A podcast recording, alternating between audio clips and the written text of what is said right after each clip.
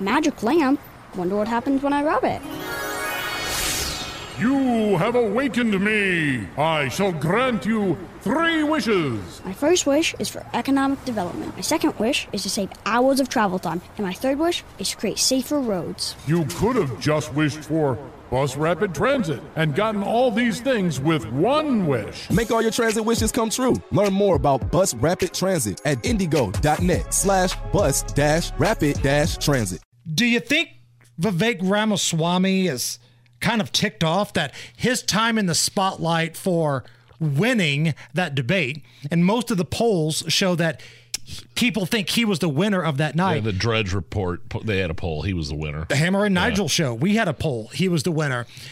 Do you think he's a little ticked off that his time in that spotlight for doing well was less than 24 hours?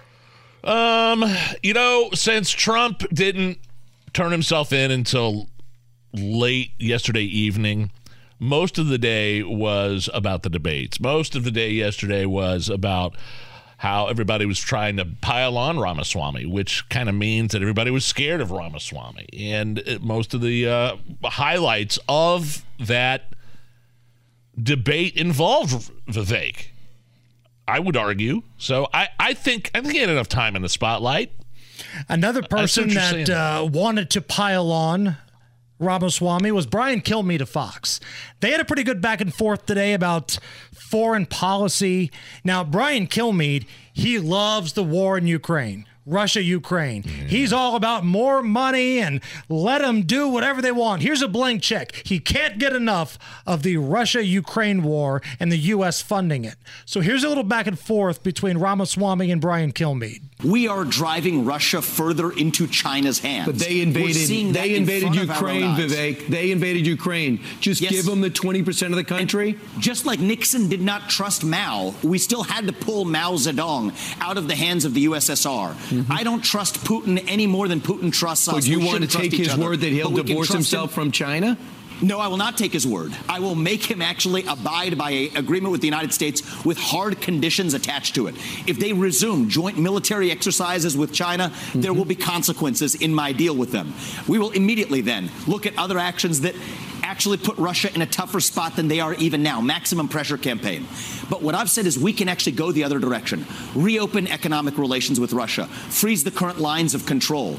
Make a commitment that NATO will not admit Ukraine to NATO. So let Russia take 20% of the country. They took it. They just took it. The reality, and you said we let them have it? What do we get in return?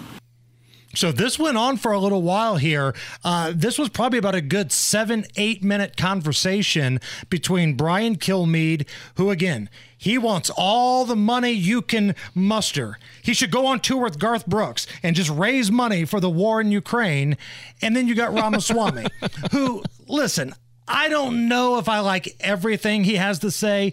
When he kind of copied Barack Obama on that debate stage, it kind of made me go, dude, this is not the crowd for that. The skinny kid or whatever, that comment. Right, when you're plagiarizing Barack Obama, I couldn't get with that. But there are some things that I like.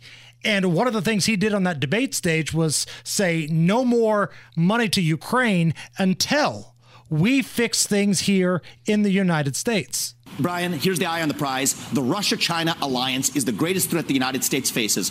There is not a single candidate in either party who has offered a coherent plan of how to disband that alliance. I have. Well, and I want to use the Ukraine war as a chance to bring that alliance apart. That will be the single greatest advance in U.S. national security interests we've seen in a generation. We're watching the Russian army deconstructed before our eyes. We're watching the Russian army deconstructed before our eyes without any American blood. They are the aggressors, and our foreign policy did win us the Cold War, which I assume you know.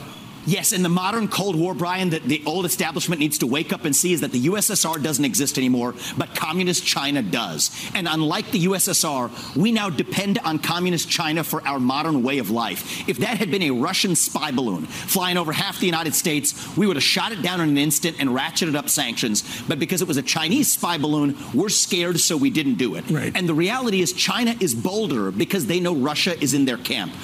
And are we breaking Russia down? What is it? How did Kilmeade put it? Like something about we're breaking Russia down or something like that. Basically, we're seeing Russia's, what we thought was this mighty military, be reduced to the overrated clap you would hear at college basketball games. But are we?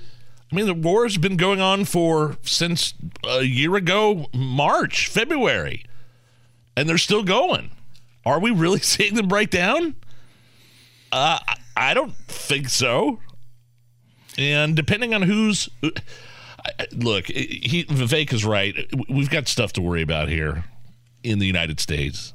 We have wide open borders. Southern border. Hundreds of thousands of people have died from fentanyl overdoses during the years of Biden's presidency and his open border policies. You had a crisis in Hawaii. You had a crisis in East Palestine, Ohio, that, let's be honest, the Biden administration treats Ukraine with more empathy than actual states and locations here in our country.